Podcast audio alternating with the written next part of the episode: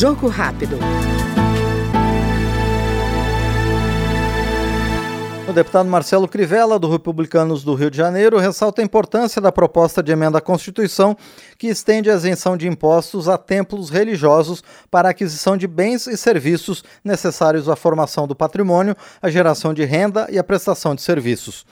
Um dos autores da proposta, o deputado defende o papel das instituições religiosas na prestação de serviços sociais à comunidade. Ela tira os tributos sobre bens e consumo em três situações: quando a igreja for construir, reformar ou restaurar o seu templo, ou quando a igreja for fazer sua atividade fim, que é o culto, ou quando ela prestar serviço creches, asilos, orfanatos, escolas, conventos, tudo que ela consumir de bens e de serviço, ela paga o bem, ela paga o serviço, mas não paga os impostos.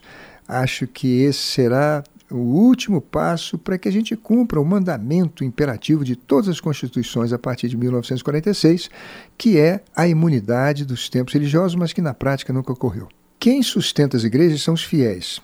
Os fiéis já pagam impostos sobre a renda, sobre tudo que consomem e sobre o patrimônio. Quem tem veículo paga IPVA, quem tem imóvel paga IPTU. O que sobra, eles sobrevivem com esse dinheiro, uma parte estão na igreja, mas não é para pagar imposto de novo. Esse recurso que vai para a igreja é para cuidar da parte social e espiritual das pessoas. Igreja forte, pode ter certeza, é crime fraco, é tráfico de drogas fraco. Igreja forte é pátria forte, é família forte. E fortalecer as igrejas é cumprir o mandamento constitucional da imunidade dos tempos religiosos. Todos, católicos, espíritas, evangélicos, todos. O Jogo Rápido ouviu o deputado Marcelo Crivella, do Republicanos Fluminense. Jogo Rápido.